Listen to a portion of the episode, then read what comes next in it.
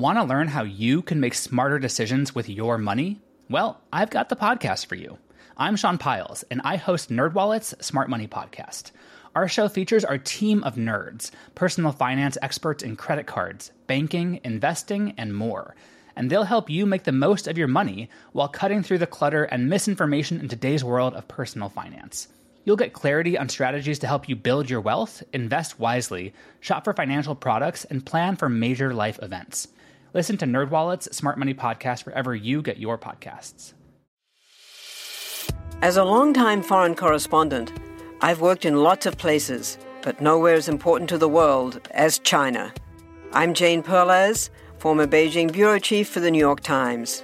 Join me on my new podcast, Face Off US versus China, where I'll take you behind the scenes in the tumultuous US China relationship. Find Face Off wherever you get your podcasts.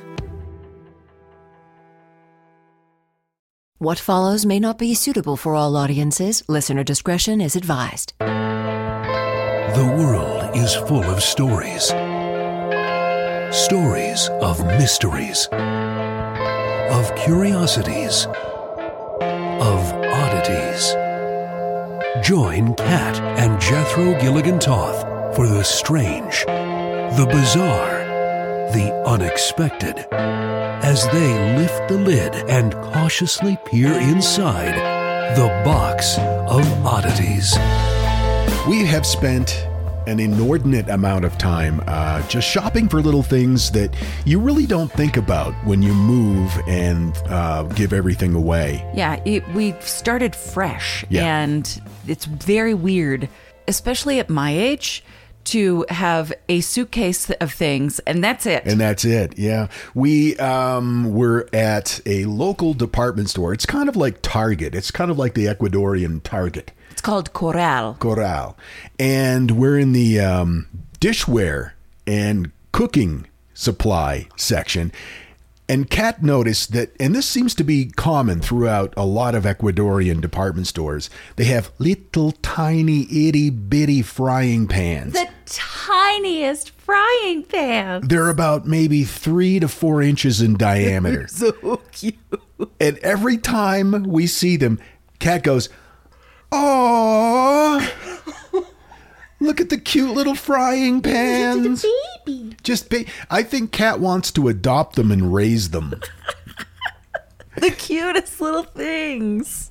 When when you see them, do your ovaries hurt? But do you remember that tiny gardening set that I saw yesterday? Oh, yeah, that's oh my god.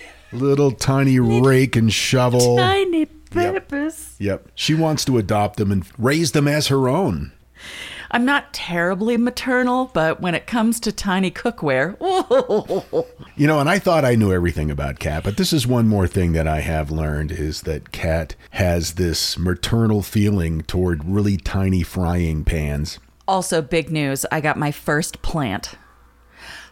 Very excited. A Christmas cactus. Yeah. From what I understand, because of the weather here, it blooms constantly. So it's always Christmas. Which you have been talking about nonstop for days now. Imagine what it will look like when we get a wreath over this fireplace. It's because I feel very unsettled right now. We haven't had our own place for six weeks. Yeah. And Christmas is, you know, for the most part, a comforting time. It's a mm. time of familiarity and tradition. That's true. And so I've been kind of focusing on that a little bit. And we have so many unusual traditions for the holidays. Like every Christmas Eve, we make those vegan Big Macs They're not vegan. vegetarian because we use real cheese. And I am already scoping out where to get the supplies for them.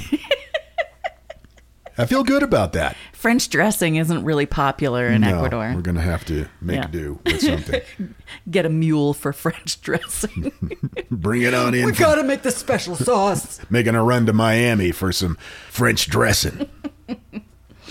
anyway, uh, what you got for me? This may come as a surprise to some of you, but the government always doesn't always have our best interests in mind. Oof. In the shadowed corners of the Edgewood Arsenal, a silent storm was brewing. Amidst the backdrop of a world gripped by the Cold War fears, a series of chilling experiments were beginning to unfold. Can you help me by giving me an a timeline of when the Cold War was going on? Like Yeah. I know approximately it's like Reagan era, but Well, that was the later days. Yeah, it began right after World War II, and it was the escalation in the arms race who was going to get the biggest uh, hydrogen bomb or nuclear weapon. And uh, it, it really didn't end until the fall of the Soviet Empire, which was what, early 90s. it was like 50 years. it was a long time. I didn't realize it was that long. What was the U.S. military seeking in these concealed labs? The Cold War was marked by an atmosphere of distrust, suspicion, and intense rivalry between the two superpowers, the U.S. and the Soviet Union. And it wasn't just a race to achieve nuclear supremacy. The arms race spanned multiple dimensions, including a realm of chemical and biological warfare. Now, the Edgewood Arsenal experiments emerged as a product of this particular volatile environment, and it really did embody the U.S.'s pursuit of advantage across every conceivable uh, military front, especially weaponry. Uh, there were many intelligence reports trickling into Washington that hinted at Soviet advancements in various forms of weaponry, and the Red Scare was a big thing, especially in the early 60s uh, during the uh, Cuban Missile Crisis and in, in all of that. Oh, Okay, okay. No, that totally makes sense. That's all connected. That makes sense because I can remember with the the 50s and the fear of spies and the whole get out of here commies thing Mm-hmm. and McCarthyism? Yeah, McCarthyism. Yeah, okay. Now I'm I, yeah, I'm with you. That was a weird time. Now, uh, when I was like, I, I can remember when I was two years old, which is weird. It is weird. and I'm a bit a bit older than you are Not by much though, and I'm catching up. because I'm one of the Eternals, and I've reached my maximum aging. But I remember as a kid, and this, you know, maybe 1964 ish, something like that, World War II was still very much on everybody's mind. It was like only 15 years since since the dropping of the bombs Right. in, in Japan. And I remember my mother telling me in the wintertime when I went outside to play, don't eat the snow, it's radioactive. That was a weird time to be alive. Yeah. Now it's because it's got bird feces in it. So by the mid 50s, this concern that the U.S. was lagging behind in chemical warfare capabilities was really uh, quite heightened. The belief that the Soviets might have been testing chemical agents on humans, whether true or exaggerated, is what motivated the American military leadership into action. They felt an urgent need to understand these agents and their impact on humans. The choice of Edgewood Arsenal, which is located in Maryland as the primary testing facility, was strategic. It had been the center for U.S. chemical weapons research going all the way back to World War One Wow. the days of mustard gas. It's a remote location and uh, it's an established research infrastructure, and that made it the ideal venue for these types of secretive experiments. Well, yeah, I imagine even just the facility has to have certain parameters in order for that kind of stuff to take place. Now, the project was was twofold. Number one, defensive measures. The U.S. Army wanted to understand the physiological and psychological effects of various chemical agents on human bodies, and number two, offensive potential. Uh, apart from the defensive measures, there was a significant interest in in uh, evaluating the potential of these chemical agents as weapons. If an agent could incapacitate enemy forces without causing permanent harm or fatality, it was deemed pretty valuable um, commodity. The plan was for the army to test a wide variety of substances, nerve agents like sarin gas and VX to hallucinogens like LSD. The assumption was that by studying these agents and their effects on willing U.S. military participants, the military could predict the impact in actual warfare scenarios. Now, I said willing participants Right. they weren't really upfront in the recruitment process for these experiments. It was all volunteer, but the method of recruitment for the Edgewood Arsenal experiments is a disturbing betrayal of trust, one that exploited the sense of duty and patriotism that was inherent in the U.S. servicemen, especially at this time, right after World War II. The ethics, or lack thereof, in their recruitment tactics have become one of the most heavily criticized aspects of the entire program. So there were promises and incentives. They were soldiers were lured into participating with offers of tangible benefits that ranged from extra leave days, which was highly coveted Sure. for those longing to spend time with their families, to commendations that could potentially bolster a soldier's career, and in some cases, simple things like being exempt from regular duties or receiving better meals. The descriptions of what they would be undertaking were tr- mm, vague at best and certainly lacked transparency. transparency. Soldiers were often told that they would be testing new equipment or clothing or participating in, quote, mind tests related to military readiness. The nature and potential dangers of these experiments were downplayed or left out altogether. Hey, we're going to bring you in here and we want to see how these new pants fit. Um, here, we have to inject this in your neck just to make sure the pants fit. Do you feel, how do you feel? You feeling a little, ooh, you're woozy? Oh, those are bad pants. There was also a calculated avoidance of terms like chemical agents. They never, they never used that. Uh, they, they wouldn't mention nerve gas or even LSD. Instead, the descriptions were cloaked in euphemisms and generalities. Uh, it was a deliberate vagueness that was meant to uh, keep them all in the dark. Those who were participating seldom had any real understanding of what they were getting themselves involved in. That's awful. To further quell any potential fears, recruits were frequently assured that they were completely safe. They were often told that a medical staff would be close to monitoring them, uh, implying minimal risk. And it was technically true, but the doctors really didn't do much other than just jot down reactions to various things they were exposed to. Right. I mean, because they're they're testing it on you. So uh, really, they're just observing. And this I find most horrifying. They exploited the servicemen's oaths. Soldiers, by their very training, are conditioned to follow orders, that trust their superiors, and act in the best interest of their country. Uh, the recruiters, understanding this, capitalized deeply on this ingrained sense of duty. So, uh, just betrayal all over the place. Absolutely. And it also seems kind of counterintuitive. Like you want a strong, healthy military force. Why not, you know, enlist former anvil makers? You know, we're not, you're not busy making anvils anymore. They didn't have a lot of work to do since they weren't making anvils. And to exploit a group of people to test chemicals Mm. on, Mm-hmm. it wouldn't be the people that you, you enlisted to keep you safe. Right. It would be the people who aren't currently occupied, aka anvil makers. Well, I think one thing that uh, that you failed to take into consideration is that times change, and anvil makers are now responsible for making little tiny frying pans. Oh well, in that case, So, what kind of stuff did they do to these guys? Uh, oh no, yeah, I'm gonna run through a few things here. Hallucinogens, LSD, perhaps the most infamous of all substances used. They aimed to investigate the drug's potential for mind control, interrogation, and psychological warfare.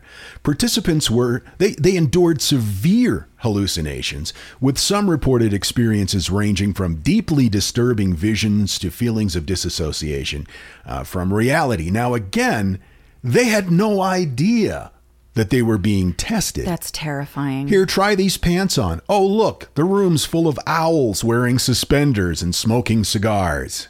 Nerve agents. Yeah, yeah, the most lethal chemicals studied were nerve agents, such as sarin and VX. Uh, these compounds disrupt the nervous system, preventing neurotransmitters from functioning correctly. Immediate effects could include difficulty breathing, convulsions, and in higher doses, death. While the intent was often to administer non lethal doses, the margin of error was thin, and many participants experienced severe symptoms. Then there were irritants like mustard gas, which had been around since World War I. That was also part of the study, though.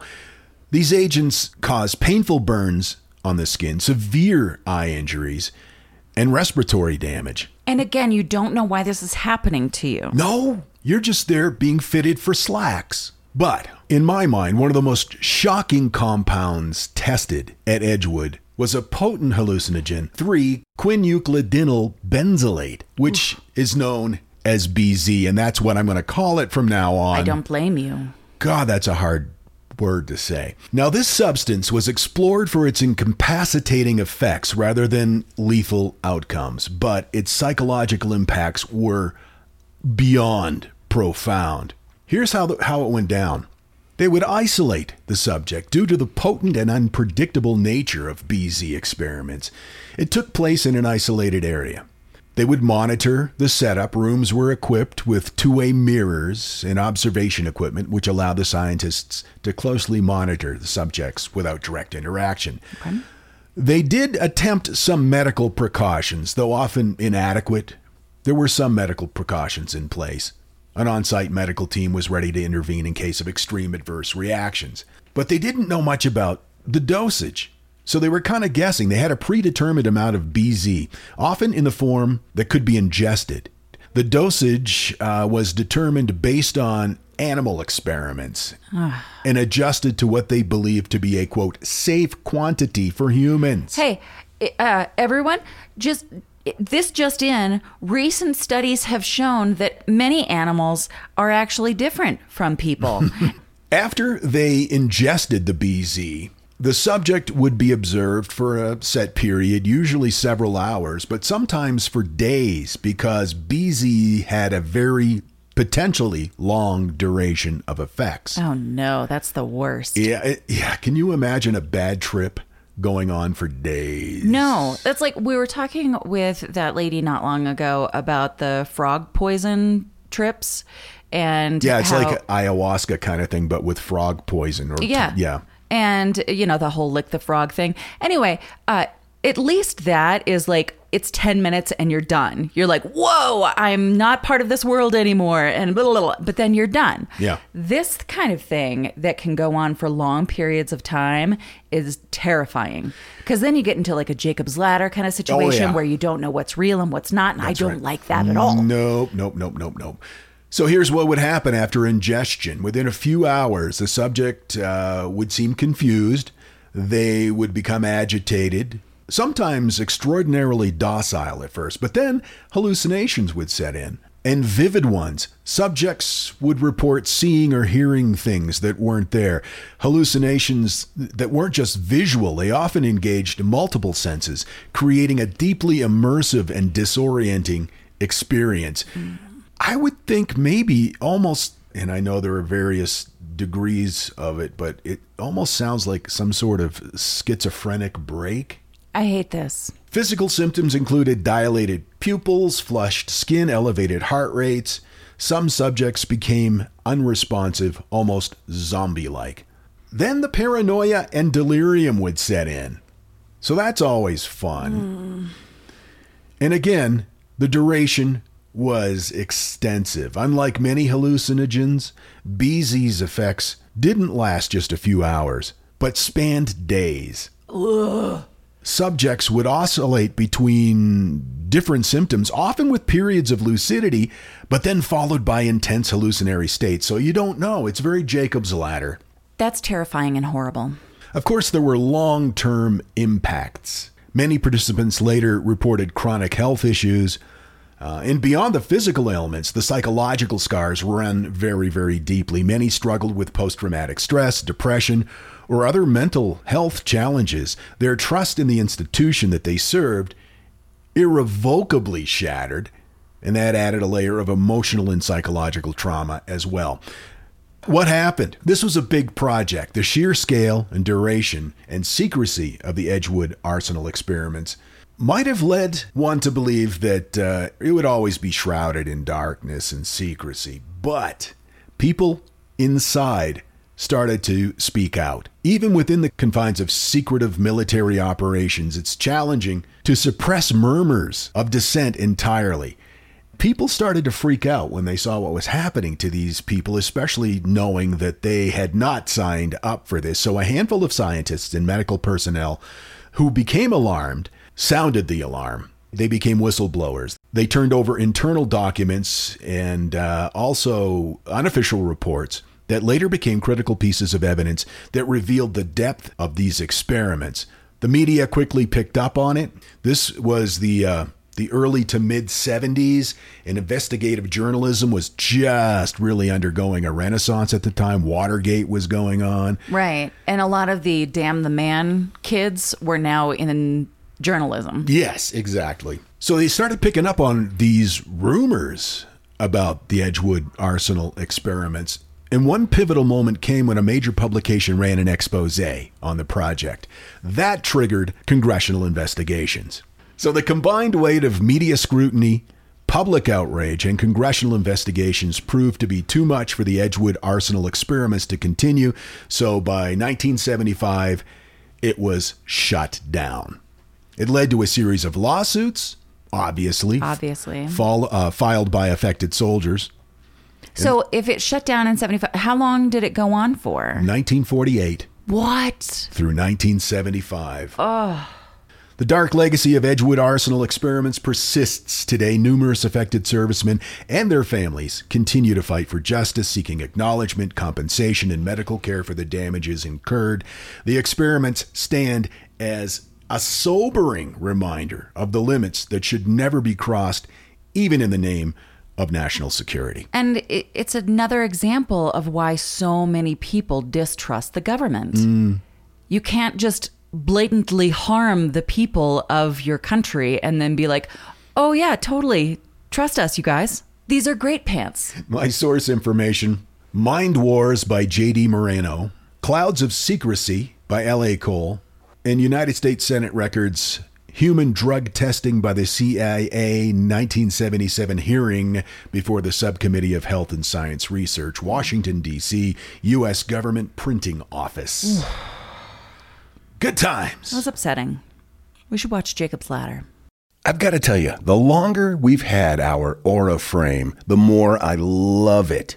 I have kids, and they live about 3,000 miles away, and my daughter is expecting a child, and she has been sending me updates on her baby bump through the Aura frame. And since I can't be there to experience it with her, it's the next best thing. And speaking of mothers, if you're looking for the perfect gift to celebrate your mom in your life, Aura frames are beautiful Wi Fi connected digital picture frames.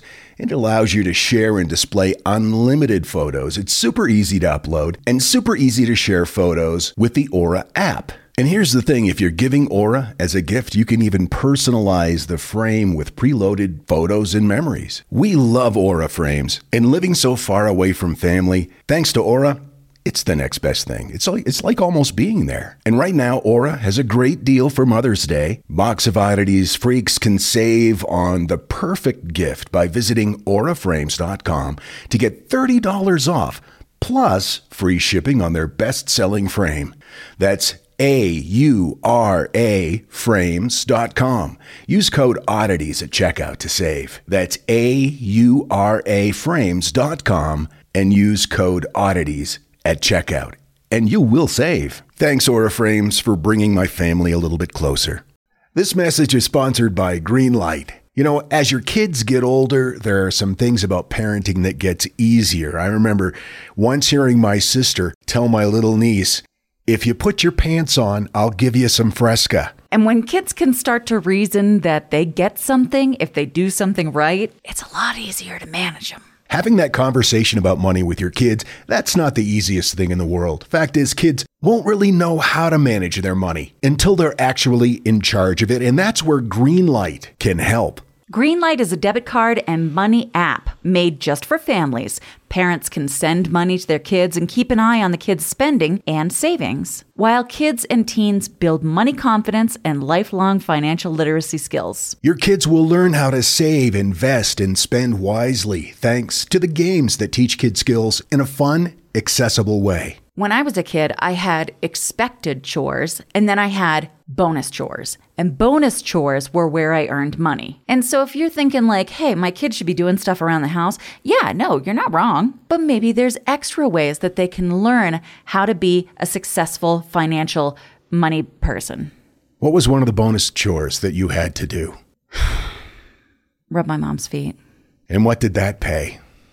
I don't know, like a quarter or something. Millions of parents and kids are learning about money on Greenlight. It's the easy, convenient way for parents to raise financially smart kids and families to navigate their life together. Sign up for Greenlight today and get your first month free when you go to greenlight.com slash oddities. That's greenlight.com slash oddities to try Greenlight for free. Greenlight.com slash oddities. And now, that thing in the middle. Fashion changes from day to day. Back in the mid 19th century, wide skirts were all the rage. Many wearers assumed that the bigger the skirt was, the more fashionable they would be perceived as. Now, this became a problem, as some of the women wore skirts that were so big they couldn't fit through doorways. The email address curator at the theboxofoddities.com. Michael writes to us I'm catching up on older episodes and had two reasons to write in. In episode 260, Kat was giving the history of dickering. JG made a comment that dickering is geographically specific and gave the example of dickering for your rent in Ecuador. So the question is now that you're in Ecuador, did you dicker for the rent? Well, we negotiated. That reminds me of the conversation you had with my brother yesterday. I was asking his advice on how to hook the gas uh, stove up, and he was he goes, "Well, how big is it?" And then he wrote, "The valve, I mean." I'm glad he clarified before I finished responding. Right. Uh, anyway, Michael goes on to say, and the boo effect comes from episode 258. JG was talking about Yetis. I was driving at the time, and as soon as he said Yeti, I looked over, and there was a sign in someone's yard with both the silhouette of a Yeti and Yeti spelled out. What? Your Nashville area freak, Michael. Always good to hear from you, Michael. Oh, I miss Nashville. What a great town. Renee messaged us and offered to send us a bidet. she mentioned that it is still in the box. Oh. Once you get your living slash mailing arrangements sorted out, I'm super stoked. Th- I'm super stoked that you're doing well and that Haggis is the best traveler ever. Happy expat to you all. Thanks, Renee. Um, we actually, our apartment has uh, one of those ass guns. Yeah, bum guns, yeah. Yeah, you don't have to worry about it. Thank you, though. We appreciate you thinking of our butts. Want to learn how you can make smarter decisions with your money? Well, I've got the podcast for you. I'm Sean Pyles and I host NerdWallet's Smart Money Podcast. On our show, we help listeners like you make the most of your finances. I sit down with NerdWallet's team of nerds, personal finance experts in credit cards, banking, investing, and more. We answer your real-world money questions and break down the latest personal finance news. The nerds will give you the clarity you need by cutting through the clutter and misinformation in today's world of personal finance. We don't promote get rich quick schemes or hype unrealistic side hustles. Instead, we offer practical knowledge that you can apply in your everyday life.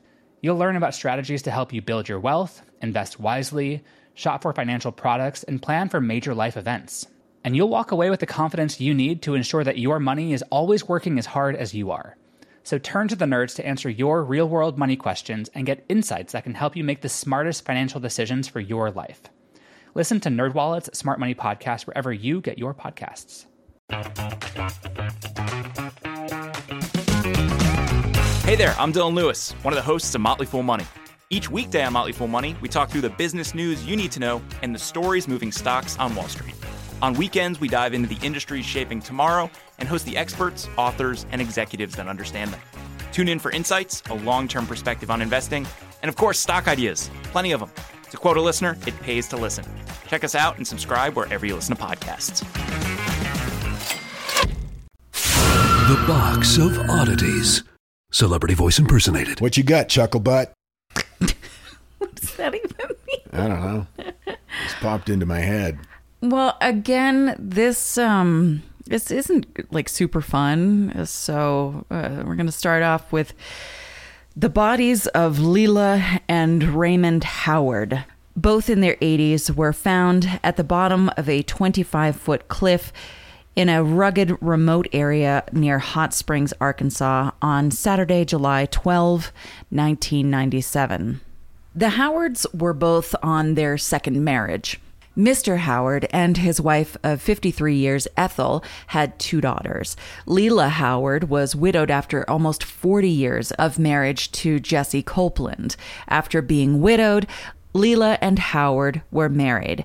Family said that they were genuinely in love and that they were rarely apart and they loved doing things together. Aw. On June 28, they left their Central Texas home to attend the Pioneer Day Festival in a town about 15 minutes away. Lela's son, Hal Ray Copeland, offered to drive them, and Lela declined. She said, Oh no, we'll be fine. But the family had good reason for asking. Raymond, who is 88, had recently had brain surgery and was suffering from mental deterioration. Hmm. He'd since been de- prescribed medication that it was unclear if he was actually taking. And Lela, who was 83, was showing symptoms of memory loss. She would forget something on the stove or confuse AM with PM. Early in the morning, Lela's mind would be pretty good, but as the day went on, that's when things got worse. They call that sundowning. Mm-hmm. Lela Howard was doing a majority of the driving for the couple, but their family had tried to intervene. Her son said that they actually hid their keys for a little while, but Lela had called her son crying and said she couldn't find the keys, and he said he couldn't handle that. It made him so upset. Hmm. And when he said that he knew where the keys were and gave them back to her, he could tell that she was really hurt. Yeah, that's a tough decision. That's that's hard. And since Lela and Raymond went to the Pioneer Day Festival every year, Lela insisted there was nothing to be concerned about. They'd made up their mind. But it wasn't long before there was something to be concerned about. Their family said that they usually stayed at the festival until about 3 p.m. When it got to be about 5 p.m. and they hadn't returned home, her son was concerned. And then it was 8 p.m. and they mm. still weren't home. So, family went to the TV stations and they put it on the TV that night. Rhonda Alford Coleman, who is Lela's granddaughter, recalled they knew immediately something was amiss. And when they called officers, they came right out, and a missing persons bulletin was posted that day. Everyone knew immediately something was wrong. The police, though, got a lot of calls about seeing them. They did make it to Temple, Texas, where the Pioneer Day Festival was, and according to a greeter, had coffee at a Walmart there. Sorry to, to interrupt. Yeah, but no. How long a drive was it to the uh, Pioneer Day Festival? It was about a 15 minute drive. Okay, so it wasn't a long haul. No. But after they left the Walmart, the trail went cold. In the days that followed, the search began to get national media attention. It was covered on CBS Morning Show on July 9. The Austin American Statesman printed an article about the missing couple titled Elderly Salado Couple Missing on a Trip to Nowhere. It was noted in the press that the state of the couple's home didn't ease anyone's mind. There was folded clothing laying on the bed as if they were packing for a trip. Hmm. The television was unplugged. Their hearing aids were left behind. This sounds mighty suspicious. Texas police were getting tips, and after the festival, the couple were seen multiple times. One encounter was with police. They were stopped by an officer 500 miles away in Arkansas. What? Lela was driving at night without headlights. The officer, however, was unaware of the missing report's details. The, the report was from Texas, and the couple were, for some reason, in Arkansas. Hmm. Family noted that Lela Howard did have family in Arkansas and had been familiar with the area. About an hour later, police stopped the couple a second time. But again, even after questioning Lela, didn't recognize the severity of the situation. That stop did, however, narrow the search area. I mean, Texas police knew that they should be looking in Arkansas. The couple were spotted again three days later at a farmer's market in Arkansas. This is weird. It is. The families made several trips from Salado to Arkansas, following the tips, searching the areas where they were last seen. But it wasn't until 13 days later that there was new information. Two boys walking home near Hot Springs noticed a strong odor. When they got home, they told their parents about it, and when cops checked the area, they found the Howard's maroon Oldsmobile at the bottom of a 25 foot cliff. The site where the Howards were located was about 70 miles from where they were stopped twice by two police officers the night of June 28. There were no skid marks leading up to the edge of the cliff, indicating Lela had been disoriented or distracted and made no attempt to stop before going over. That's horrifyingly sad. Yeah, and the family was obviously devastated. At least some questions were answered, but far from all.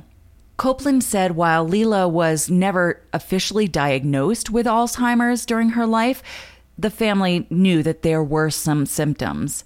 And her family said that at that point, it opened up a whole new awareness for those with Alzheimer's and memory loss, and opened up the doors to a big problem that we have in this country. One of those problems is how two separate police officials didn't realize that something was amiss when Lela was stopped in Arkansas. State police officials said future training sessions for police would include a review of the Howard case so officers would be more aware. And the case was the first time that Arkansas police were aware of the new Safe Return program that registered memory impaired individuals with a nationwide system. The Silver Alert system has since been enacted, which is a public notification system in the United States to broadcast information about missing persons, especially senior citizens with memory diseases. I remember seeing those silver alerts constantly on the um, highway in Orlando, right on I 4. Yeah. Sometimes it would be an amber alert, but oftentimes a, a silver. Yeah, alert. unfortunately, in Orlando, Amber Alerts and Silver Yeah. Alerts were aplenty. Well, as this story was being reported over the weeks that the couple was missing, one article in the Austin American Statesman caught the attention of fastball bassist Tony Scalzo. Wait, the band Fastball? The band Fastball. okay. Right away, he said, the story sort of struck me. It was an ongoing story, still no developments in the case of a missing couple. I just started getting these ideas, he said. Well, maybe they don't want to be found. Now, the band is from Austin, and Scalzo went on to say, I pictured them taking off to have fun like they did when they first met.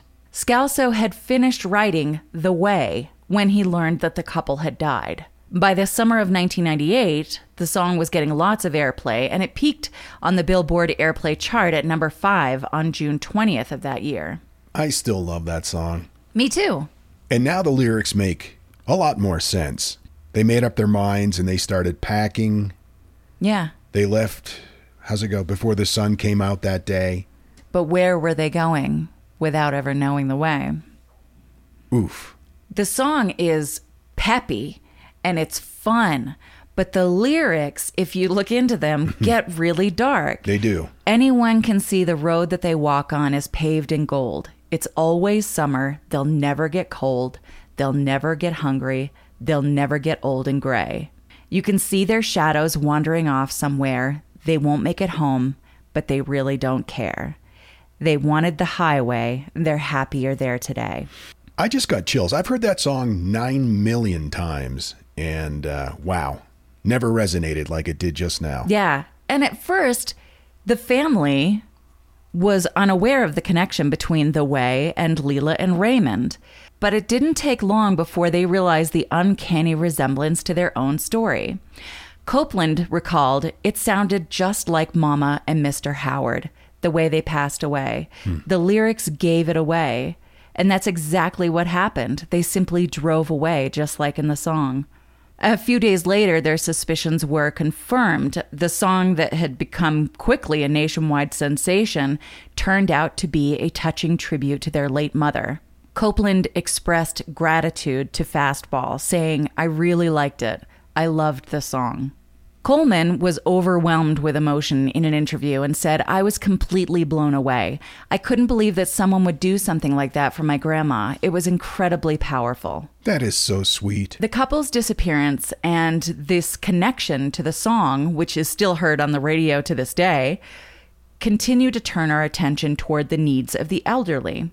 Once you know what the song is about, you can't help but be aware that there are those, particularly living with Alzheimer's, that demand our compassion and our action.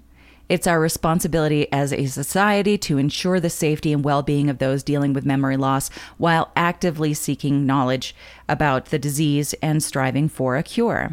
Copeland mentioned that his family had noted how Lela had made an impact that is ongoing, now being seen on TV and immortalized in this song. She would have adored that. Aww. And if you'd like to learn more about how to help fight Alzheimer's, an organization that I have worked with over the years is Alzheimer's Association. You can find their website act.alz.org. Well, that puts a whole different spin on things with that song. Now I've got to go listen to it. I got my information from kvue.com, Songfacts, Greensboro.com, UltimateGuitar.com, which is a weird place to find information about a story like this, and the Austin American Statesman. So, sorry that was kind of a bummer. Sometimes that's just the way it happens. You know, we, we don't share with each other the stories that we are going to do, and sometimes two bummers line up back to back. Sorry about that. Now, if you've listened to the show for any period of time, you have been with us through our trials and tribulations with chairs. That's true. Our very first episode, I think the first thing we said is first order of business, we need new chairs. And once again, we are sitting on the floor. At an Airbnb. so I'm really hoping that the next time we record an episode, we're sitting in chairs. Me too. So if you all can just put that out, put your good chair vibes out into the universe. good chair vibes. yeah, we would appreciate that. Thank you. Uh, we will see you next time. We've got to run. Haggis needs to eat, and we're about to adopt a family of uh, tiny frying pans. Until next time, keep flying that freak flag. And fly it proudly, you beautiful freak. And so, let it be known that the box of oddities belongs to you, and its fate is in your hands. Henceforth, the box of oddities commits to the telling of stories stories of the strange, the bizarre, the unexpected. We wish to offer our deeply felt gratitude and appreciation for your patronage. TheBoxOfOddities.com. Copyright 2023, all rights reserved.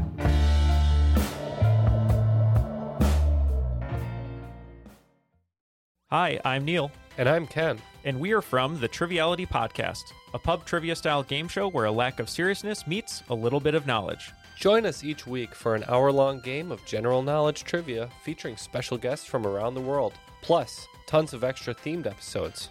If you want to improve your trivia game, or you just want to scream at us in your car when we get easy questions wrong, then we're the show for you. Find Triviality on all your favorite podcast apps. But you know that because you're already listening to a podcast. If you like this podcast, can we recommend another one? It's called Big Picture Science. You can hear it wherever you get your podcasts, and its name tells part of the story the big picture questions and the most interesting research in science. Seth and I are the hosts. Seth is a scientist. I am Molly, and I'm a science journalist. And we talk to people smarter than us, and we have fun along the way. The show is called Big Picture Science, and as Seth said, you can hear it wherever you get your podcasts.